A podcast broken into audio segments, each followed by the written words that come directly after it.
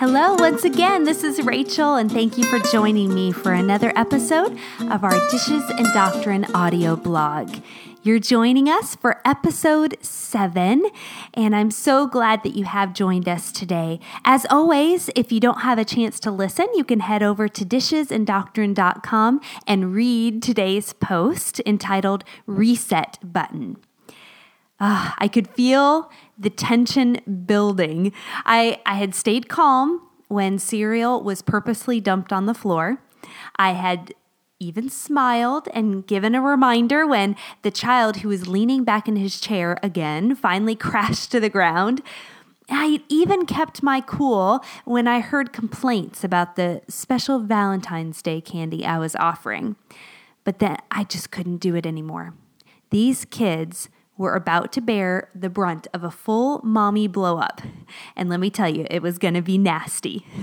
and that's when the idea struck me we need to have a restart. We're going to start this day completely over again. So I set a timer for five minutes and we all went to our rooms for a breather. We reset our hearts and our minds. And when we reconvened, there was much less danger for a parental explosion. And friends, I think that that kind of do over is no less common when it comes to our spiritual walk. We live in that already not yet of redemptive time. Hebrews 2, verse 8 reminds us that Christ has already conquered death and sin. Yet, at this point, we don't see our world in complete submission to Him. That's still coming one day. In the meantime, we're going to sin. We mm-hmm. will experience pain. We'll acutely feel that brokenness of our world. And that's why it's so necessary for us to, on a regular basis, hit the reset button of the gospel. When I feel tempted with sin, it's really more than just a good idea to stop and read scriptures like 1 Corinthians 5:21 that say, "For our sake he made him to be sin who knew no sin, so that in him we might become the righteousness of God. Or when my heart's overwhelmed with the trials and repetitive tasks of life, I can remind myself of verses like, I have loved you with an everlasting love. Therefore, I have continued my faithfulness to you. A while back, I designed a picture for my laptop screensaver, and it says, His mercies are new every morning. One day, my oldest read it and he said, Why does it just say morning? Aren't his mercies new in the evening too?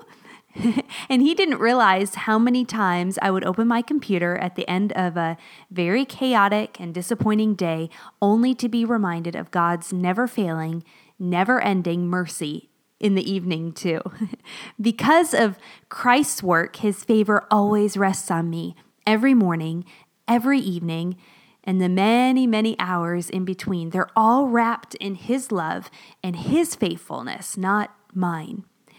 I'm so thankful for the restart button of the gospel, the chance we have to run back to the finished and perfect work Jesus completed for me.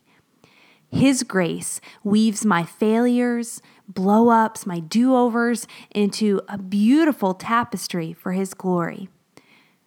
Run to Him Ask Him to remind your soul of His steadfast love and His new mercies for you. Accept the renewal that He so generously offers. Lamentations 3:22 through 24 says, "The steadfast love of the Lord never ceases. His mercies never come to an end.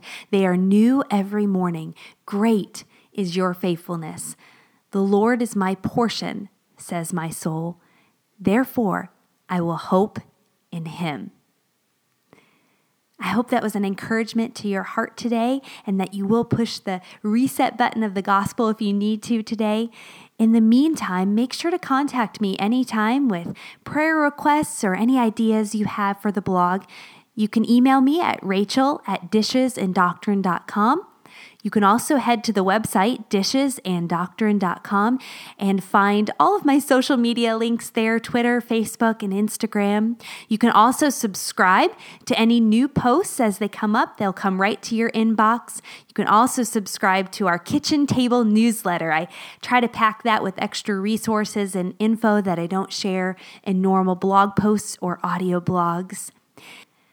Find any of our previous episodes by going to the website dishesanddoctrine.com and clicking on the link you'll see there entitled Audio Blogs. And since we're officially on iTunes now, if you would like to leave a review or rate us with the stars there, feel free to do that. That would be a great help to help other people find this audio blog, this little podcast, so that they can be encouraged of God's love for them and how theology can really be the most practical thing that they can do as a busy mom. Have a great week, and I'll see you next time.